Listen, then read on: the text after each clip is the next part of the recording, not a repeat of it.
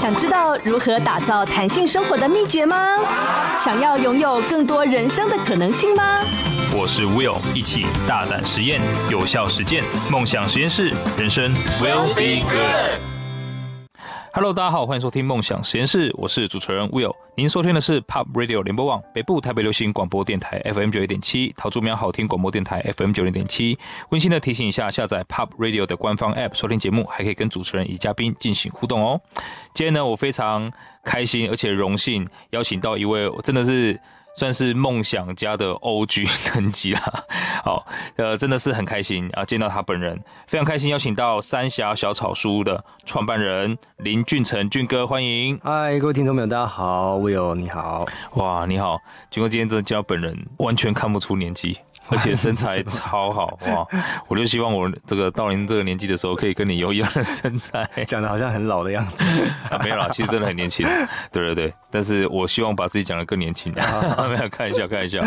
所以俊哥，您是从小就在三峡长大？嗯，在三峡出生长大。哇，其实我相信很多听众朋友都是。好像有了那个台北大学之后，嗯，才慢慢的更熟，或者是更听到这个地方，嗯嗯。那就您对三峡的理解，或是您从小到在那边长大看到的这个过程啊，可以跟大家介绍一下您心目中的三峡吗？还有它这这一路以来有什么不一样？其实呃，我小时候的三峡是蛮淳朴的，而且还有很多的的农田啦。嗯，那时候呃，北二高也才刚在刚在盖而已。哦，对，所以二高的两侧，左右两侧都是农田。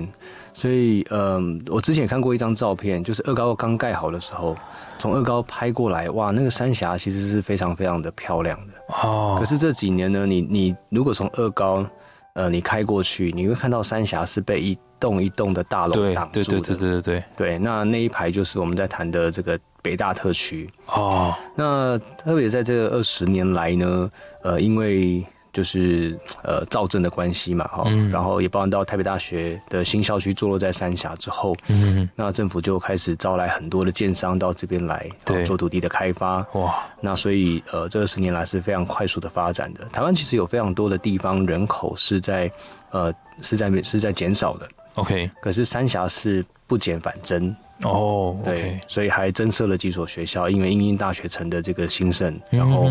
有几所新的小学、国中，嗯嗯，哇，那所以其实这个三峡这样看起来是一路在蓬勃发展，对，那那因为您之前呃，我记得是有家族的这个事业在吗？是，对，那为什么会要创办小草书这样的？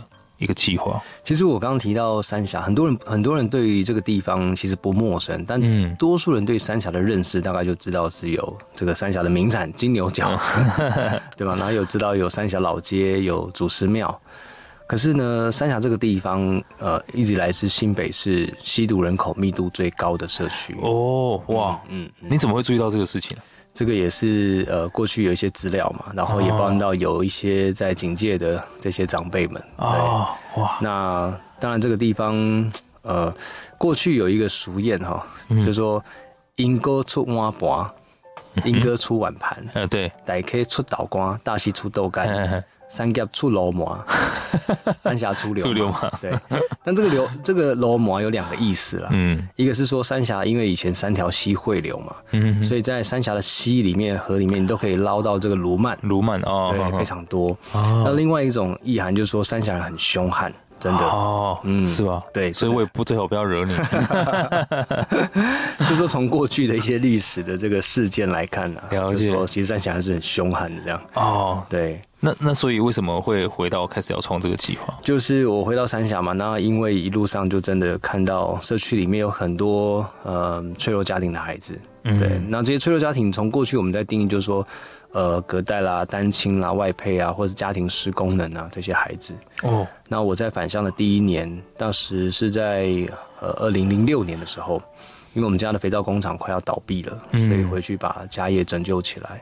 嗯、那也在同一年，我就到三峡的最高的一所小学，我们叫最高学府，就是有木国小，去山上带孩子在，在海拔比较高。对对对，然后在校园里面呢，开垦农田，种丝瓜。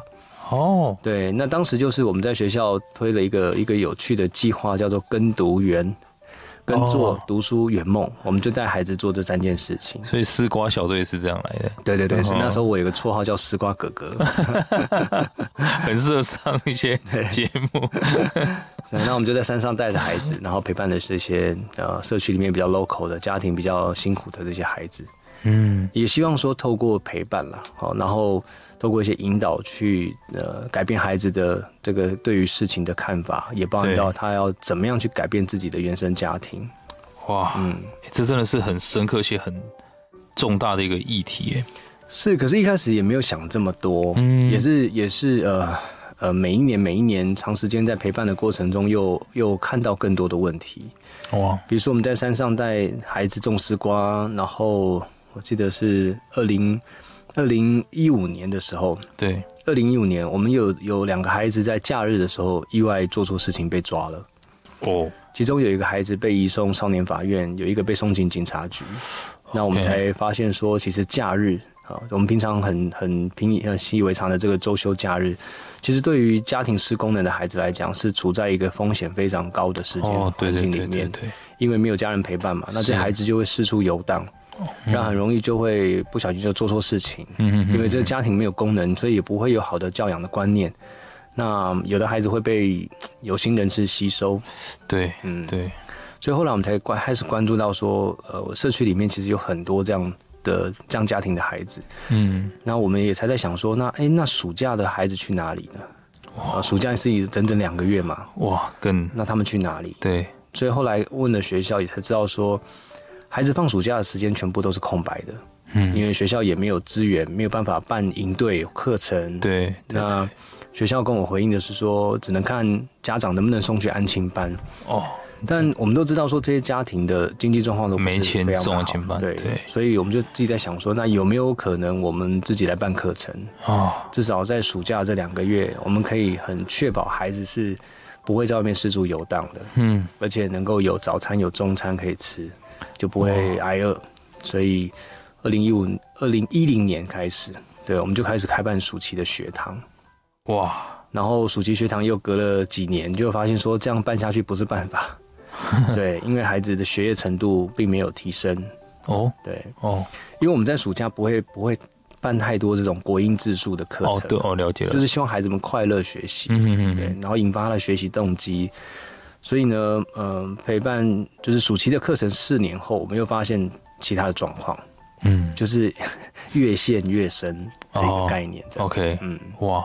所以其实我们刚刚也听到，像俊哥您这样就一路做做了十多年呢。嗯，我觉得这真的是很不简单。这是为什么我说您是梦想家的这个 OG，因为真的把一个梦想，然后就实践这么多年，而且我还可以看到说你在不断的迭代当中。嗯，所以其实像您刚刚一开始提到，可能真的只是放学啊，有一些关怀或者到山上去，到后面你在暑期或者是给一些辅导，那一直到现在，你们有在提供什么样的服务要去让它更完整的 OK，其实孩子会长大嘛。嗯，那其实后来我们也发现说，嗯，有一群孩子很幸运，因为从小学一年级我们就开始陪伴，一直到了国中、哦、高中。哎、欸，对，十几年都已经成年了。对，我们第一年陪伴的孩子，现在在我们公司一起上班。哇，对对对，超有成就感哦，在做社区的工作。哇，天啊！对对对，哇，那嗯，当然就是说孩子会长大，可是有一些孩子是真的课业就是完全没办法拉上来。嗯哼然后我们又又发现说，有一群孩子，我们小时候是没就是没有照顾到的。那因为书小草书的孩子的来源都是由学校的辅导师所转介的。嗯哼。那我们是跟十七所的国中小学合作嘛。嗯哼。可是有些孩子就没有这么幸运，是学校老师可能没有这么积极，或者是没有注意到，然后没有帮孩子转介资源。对。那小学毕业了，到国中其实已经为时已晚，有点晚。嗯。对，那。我们就关注到这些国中的孩子，他们其实就是中辍了，嗯哼，或者在中辍边缘徘徊，OK，所以我们才开始想说，哎、欸，那这些孩子的未来该做些什么呢？所以又有了另外的想法，想法很多。你身边的人应该一直很紧张，完了完了，俊哥又想到什么了？对，后来就是因为看到说，哎、欸，到了国中阶段，有的孩子是就不念书了嘛，对。嗯，幸运一点的是国中毕业不升高职，不念高职，嗯，那就是比较惨一点，就是国中就中错了。OK，那这个阶段的孩子，其实他的未来只有两条路可以走。嗯，因为因为他国中毕业或者国中毕业了不念高职，他也没有学历，也没有经验，也没有专业，是唯二的两条路。第一条就是去工地做高劳力的工作，OK，对。那第二条就是被吸收去做一些非法的，哇，嗯，所以我们才在想说，那有没有可能我们在国中阶段就可以开始培养孩子一技之长，或者让他们做一些职业的试探？嗯哼哼，那至少，假使国中毕业，他也不继续念书，他至少有一个一技之长在身，对对对，可以工作，他不会造成自给自足，对，不会造成家庭或者社会的负担。嗯哼哼，所以后来我们就开始启动了青草职能学院的计划。哇，我发现你那个名字都非常的就是。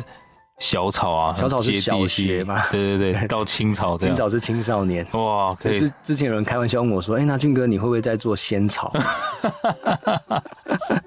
再来一个爱玉。OK，哇，真的是很精彩的介绍。我们休息一下，马上回来。梦想实验室，人生 will be good。Hello，欢迎回到梦想实验室，我是主持人 Will。今天呢，非常开心邀请到三峡小草书屋的创办人俊哥。那俊哥刚提到哈，他就是在执行梦想的过追求梦想的过程当中，他会不断的发现问题，然后又有一些新想法。虽然我觉得他每次有新想法，身边人都会感到很紧张，是不是要 好像要找到更多事情要做？那可是我们看到真的是要解决很实际的问题的。所以刚其实提到我们的青草小屋，那这个青草小屋是针对国中的这个学生。其实国中这些学生，他们应该已经有很很倔。的这个脾气，比起国小来说啦，比较叛逆，比较叛逆。对对对对，所以这个这个小屋是做什么事情？就是呃，青草职能学院呢，顾名思义就是针对青少年去提供职业的训练。嗯，那我们当时就是呃，其实其实最最早这个想法只在我的脑袋里面。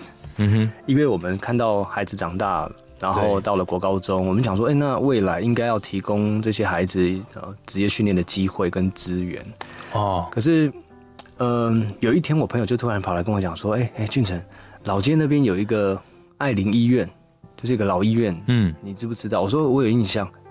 他说那个医院要要打算要租给人家，哦，他说你要不要去看看这样？嗯。我说 你你怎么会跟我讲这个？嗯、他说我不知道，我就想说老房子应该三峡就指定会去。好，你接收。对，我就去看了。然后那天看完之后，就跟房东在聊。对。然后他就说房租要十七万。哦。对，非常非常的高，我就没理他了。但最后呢，还是有个因缘。对。他把房租降价，然后我们把这个空间承租下来。哦。然后我们就开始推动职能学院的计划。于是我们就开始找了一些在地的职人，在地的工艺家。一起来参与这个陪伴的计划，因为呃，之前印度有一句话说，要养育一个孩子长大，需要整个村庄的力量。嗯，那我我当然很清楚知道说，如果我要办职能学院的课程，我不可能再去学木工回来教孩子，对对对，再学效率太低了。对对对，所以把在地的资源整合起来，然后呢，我们就呃找了这些中辍的学生。跟学校合作，找了中辍学生来跟这些有技术的师傅们学技艺。嗯，对，所以就把这个老医院活化起来。嗯，哦，而且这样有一个很棒的点是，可能这一些师傅来到这边教了小孩，以后可能大家都在镇上也看得到，就帮忙监督一下，不要走坏了这样。那像我们有一个本来要中辍的孩子，嗯，嗯，后来他学了那个木雕，对，哦，木雕。现在是全台湾最年轻的木雕工艺家，哇！他已经开始接案了，接建设公司的案子，真的是很很哇，很让人感动哎，真的。还有很多啦，就是呃，也有学了美容美发的，现在已经是家里面很重要的经济支柱。哇！这些个案在在呃，透过长期的陪伴，其实都产生很大的影响。哎，所以如果呃，俊哥您这样在总结的话。像当然现在非营利组织很多，嗯，那像您这样的就是呃小草书院啊，到青草智能学院这样子，您觉得您可能跟一般的不同，最大的不同会是在哪里？嗯，其实台湾很多的非营利组织、嗯、或者是这种儿少陪伴的组织，那其实常常长期面临到最大的问题就是组织的永续营运。嗯，永续既然是非营利嘛，那它唯一的收入来源就是透过捐款募款。是，可是我们一直在想说。呃，我们在投入非营利的工作的同时，嗯，呃，如果有一天大环境没有这么，就是景气没这么好，对，那我们的捐款一定会受到影响。对对对，所以比较好的方式是透过发展社会企业，嗯，然后去有一些商业的运运营，然后比如说有一些产品，好的产品，好的服务，然后让组织能够有收入来源，是。对，而不只是说单纯依靠募款这件事情。嗯，所以我们就成立了社会企业甘乐文创。哦，对，嗯，那甘乐文创就是我们在社区里面，然后有食堂，然后有文旅，嗯、那有有民宿。嗯、那同时还有另外一个品牌叫何乃川国产豆制所。哦，它也是在甘乐文创旗下的一个品牌。那我们就是在发展，就是做国产大豆的制品，有豆浆啊、豆腐、豆干啊、豆花、豆腐冰。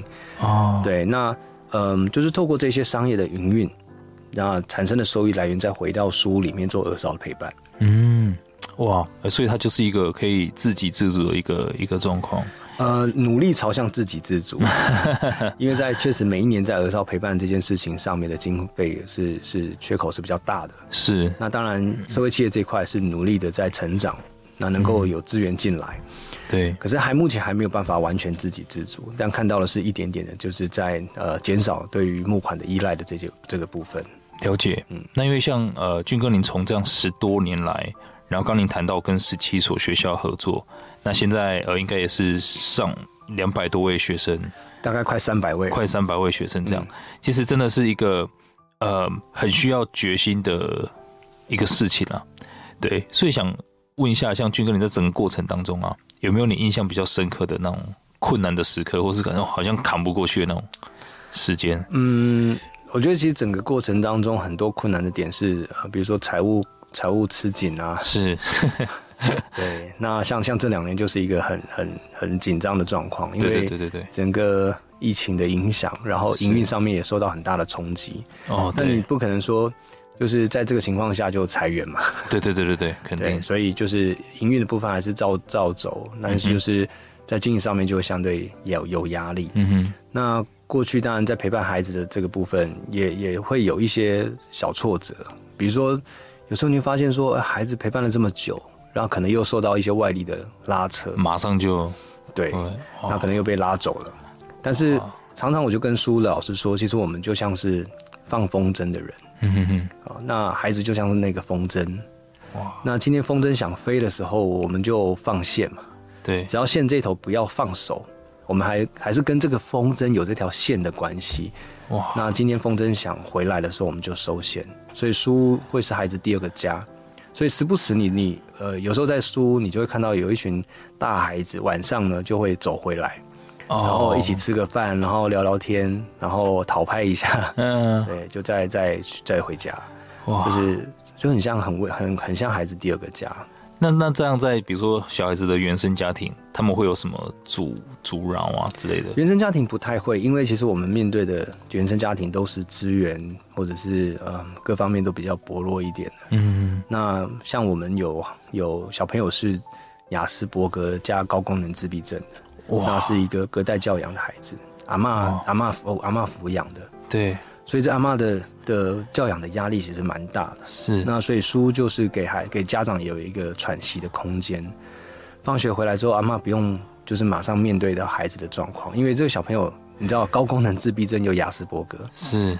他从二年级来到书，一直到现在国中了哈。其实这过程中，就是你时不时就是在书，你看到他在那边就瑟缩在角落，然后会尖叫会哭。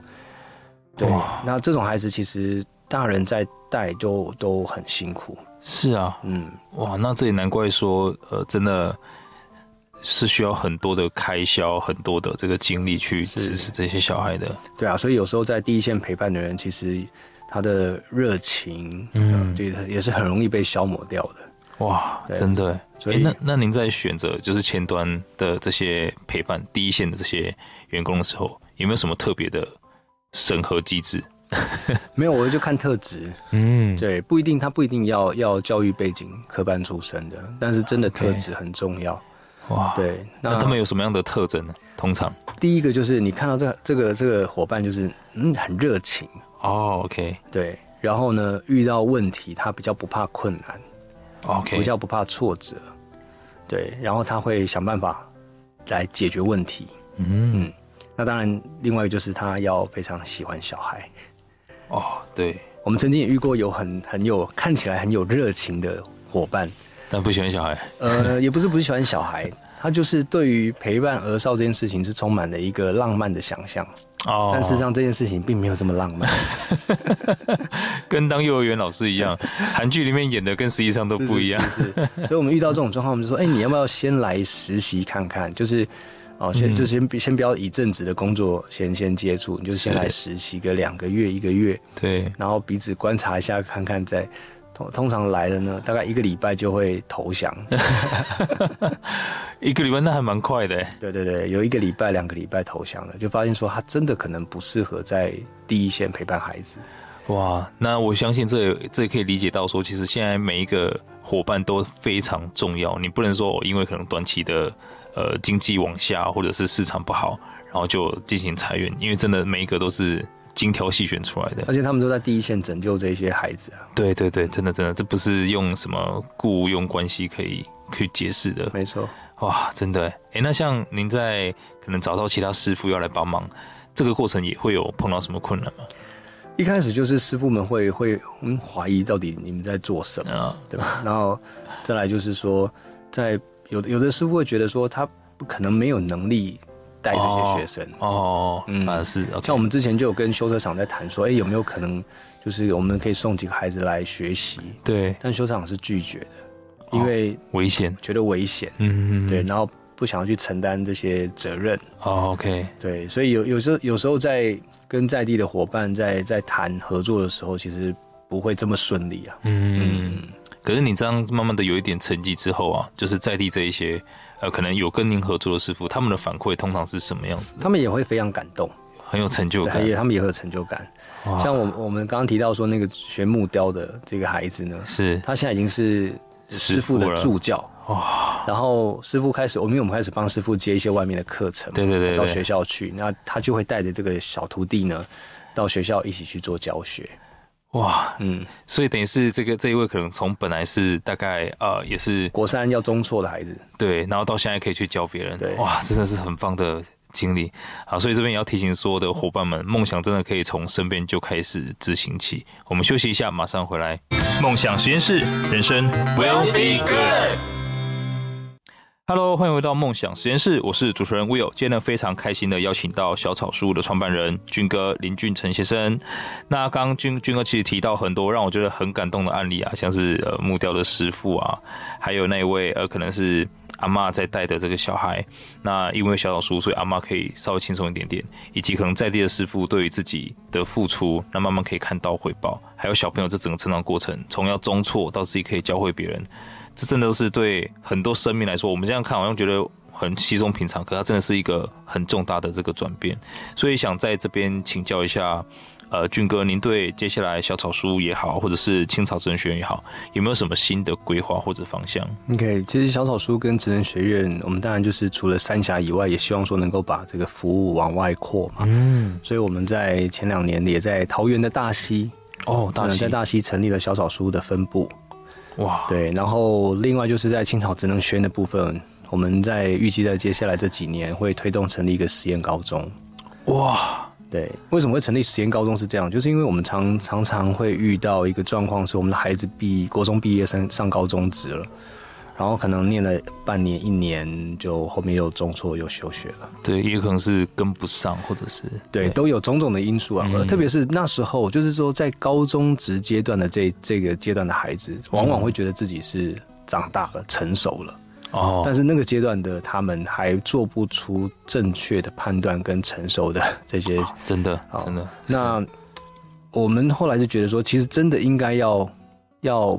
陪伴完整应该是要到高中毕业，就是真的到十八岁。嗯，对，所以我们接下来打算成立一个实验高中，会有点像，呃，在社区里面，我们把学籍记在高中里面，然后在社区里面自己办实验课程。哦，okay. 然后让孩子平日的时间是可以在职场直接工作，然后呢，也有两天是呃课程的学习。Oh. 那他同时就是也可以在国中阶段就能够，国高高中阶段就开始有收入。OK，对，然后也也可以跟社区产生连接。哇，这是更更深入的那种产学跟在地的文化还有产业链的结合。对，哇，所以针对这个实验高中，呃，有没有什么是如果大家想支持的话，有没有什么计划，或是打算什么时候推出来？其实我们大概呃目前在做筹备的阶段。OK，对，目前在筹备。了解。对，那当然也也会需要，就是有有理想的老师也可以一起来加入这件事情。嗯哦、对，对对，哇，可以可以可以。我希望到时候可以进去教大家怎么管好自己的钱，这个非常重要。所以我们过去也会办一些财务的课程给这些孩子。哦，哇，太好了，可以可以。对，这真的是非常非常重要。是，好啊，那我相信这个讯息应该都会公告到这个呃官网上面去。没错，那大家真的可以去多多看看，呃，看自己怎么样可以贡献一份心力。其实我觉得最简单的做法就是说，因为社会企业这边也有一些呃产品或服务，嗯，那比如说可以来三峡做一个深度的旅游。那甘乐甘乐文创的这个文旅的部分，也可以帮忙做一些安排跟规划。那其实你透过旅游这件事情，也可以帮助到社区的孩子。可以，因为每一笔旅游的花费都会有百分之十回到社区里面做儿少的陪伴。哇，那或者是说，你可以买禾乃川的这个豆浆豆腐，嗯嗯嗯，那这个收入来源也会再回到儿少陪伴里头。哎、欸，那它是可以线上订购的吗？可以线上订购。哦、对，那像在台北的主妇联盟也可以买得到我们的商品，哦 okay、或者是健康食材。哇，了解。所以呃，请大家注意这个，因为是要永续经营的，所以不要觉得单纯只有捐款是。啊，而是真的你要消费，然后买你要买的东西。其实我也常跟也常跟很多的朋友在在分享一个观念，就是说，其实呃，台湾或者说这个社会其实有很多有理念的团队，嗯，好，那不论是这些非盈利的组织，对，或者是社会企业，是，甚至于说有很多的这个地方创生的团队，嗯，那这些人都在。都在为台湾这片土地一直不断的在在播种，在扎根，对，耕耘，对。嗯、那我觉得其实不一定真的要卷起袖子来到第一线做这些事情，对但是有意识的消费，就是聪明意识的这个意识，是有意识的消费这件事情，可以可以就可以很简单的在帮台湾种下一颗善的种子。那。因为我们都要民，就是民生都会有所谓需要购买的这些东西嘛。是。那我我为什么不跟这些有理念的企业或者是这些地方创生的团队购买？哇！为什么要一直把钱送到大企业的手中？真的。所以其实有意识的消费就可以很简单的帮助这个社会创造一个良善的循环。哇！对，而且现在其实我们环保意识抬头，我们也知道说买进口的真的没有比较好，是因为它的过程当中，光是运输就消耗大量的碳，还有很多的不环保的地方。对对，所以真的支持在地这一些有意识的消费。哇，我很喜欢这句话。呃，把这个放贴在我们家门口，放在钱包里头，放在钱包里头，可 以可以。只要消费的时候就会提醒自己。还有信用卡，还有你的悠悠卡，把这句话给贴上去。是。那其实我另外呃，这个是题外话，但是也很想请教一下俊哥，像您在整个过程当中，因为您自己是有家庭，然后有两个女儿，还是呃一个一个一个男生一个女生，龙凤胎，对对对对。哇，所以呃在。整个过程当中，因为您是要花很多时间在呃陪伴，可能呃小草书屋啊，或者是这个呃青岛学院这些伙伴们，呃或者小孩们，那家里会不会抱怨说你都没有留时间给家里面，或是你怎么去安排这样的时间？曾经有抱怨过，曾经有吗？对对对，但后来就是呃就调整嘛，因为确实也发现说，哎对，好像花了很多时间在在。在书屋的孩子身上.那反而好像忽略到自己家里的孩子这样，oh. 所以后来就在时间上面做做调配。嗯，对，对啊。可是这样，因为我们这样从外人看起来啊，您就是陪书屋的小孩，然后陪自己的小孩，而且我相信一男一女那个火力是蛮大的。那你有没有一些时间是留给自己充电啊，或者是运动等等的？嗯，我我给自己的时间就是每天早上。呃，七点一直到八点半、九点这段时间，嗯哼，就是说我去公司上班前，然后孩子去上课了，中间的这段空档就留给自己去运动。哦，就是用运动为主。对对对对对，因为相信如果大家在呃一些报章、杂志、媒体上面看过俊哥的话，知道他的身材是真的蛮好的。没有没有，真的真的是很 fit，不会是很 bulk 那一种，就是很大的那种肌肉，是，但也不会瘦到就是好像呃。马拉松选手这样，就真的是一个很 fit 的身材，所以想请教一下，您都是做什么样的运动啊？我最主要就是游泳，然后重训。哦，游泳，嗯，哦，你也有重训？对，OK，难怪啊。那在吃方面呢？吃我其实蛮蛮蛮随意的，但是呃。蛋白质也会比较补充多一点，所以就会多喝豆浆，喝喝奶酸的豆浆。我正要讲，我正要讲，对，就是有这个好处。哦，对对对，我现在跑完步也会喝豆浆，是其实真的蛮好的。而且我发现无糖豆浆慢慢喝会有一个蛮好喝的味道，嗯，不一定要加糖。对，现在太多那个加糖的豆浆了，嗯。好，那您自己在可能呃跟跟太太相处上面呢？就是会不会有什么特别的技巧？还有小孩的教育，这两个是我很想知道的。其实因为我们一起工作，对，oh. 对，我们就是一起工作。然后对于孩子的教育，就是我我们比较让孩子快乐学习，嗯，所以就是把两个孩子丢到山上的学校去，就是实验小学吗？呃，学校很像实验小学，但是公公营的学校哦，嗯，然后每天坐校车上山，对，所以刚好三峡有有几所这样的学校哦，哇，嗯。因为我知道在乌来也有一个类似的小学，因为我们之前是教我野孩子的制作人来，那他也有提到就是这种小学，他觉得真的很棒。对对，那小孩子呢自己也很喜欢，他们很喜欢，他们每天都期待去学校上课。哇，因为我我们小时候就是被体制弄坏的小孩，就对，所以自己很清楚知道小孩子的个性，就是嗯，不能填鸭式的教育哦，对，所以就把他们送到山上去念书。哇。那所以其实小孩大概七点就要搭校车。对对。哦，难怪。嗯，哇，那这样想再请教一下俊哥，所以您在接下来可能小孩慢慢长大，或者是说书慢慢的扩张再扩张，您自己有什么一些比较中长远、中长期的规划吗？比如说要扩到整个台湾几个据点。其实这几年我们开始在做一件事情，就是。呃，因为过去帮国发会做地方创生团队的盘点调查，对，那当时有得到了一些蛮有趣的一些数字，比如说，呃，一个一个年轻人刚回到地方，嗯，然后他成立一个团队或组织，他会从从从萌芽期到成长期，再到成熟期，是，那平均从萌芽就刚回到地方创业，一直到成熟期有好的营运模式，这样平均都要历经九点八年。而且很多会对半途都夭折了，所以九点八年其实非常非常漫长。所以后来我们就在想说，那有没有可能从民间去连结？嗯，然后我们就开始发动成立一个地域振兴联盟。OK，对，区域的域啊，地域振兴联盟。嗯，那联盟就是把呃所有的民间的团队，就地方创生团队串联起来，然后也帮到连接一些外部的资源，比如说像通路啦，那像做一些产销辅导的啦，就是一起拉到这个网络里面来。然后我们每一年会举办地方创生的年会，哦，对，让这些呃不同跨域跨域的伙伴可以在年会上面产生连结，然后后面的合作。那同时我们在今年也刚成立这个地方创生学校，哇，对，然后有一个 CEO 的专班，就希望说能够帮助地方的团队能够加速成长，哇，嗯。所以这些都是也正在进行当中，都在正进行当中的。那这几年我们呃这两年还成立了一个自媒体的频道，叫小村长。哦，对，对，大家可以在哪里关注到？在 YouTube 或者是那个 Podcast 都可以搜寻小村长。哇，小村长，那小村长指的就是说，在台湾每一个乡镇都有一个热爱自己家乡的小村长。嗯，他们不是选举选出来的，对对对，他们就是。这种爱乡爱土的精神，我觉得这群台湾人真是太可爱了，太以本地为荣，这样。对对对，那我们就希望说，透过这个自媒体频道，让更多人看见他们。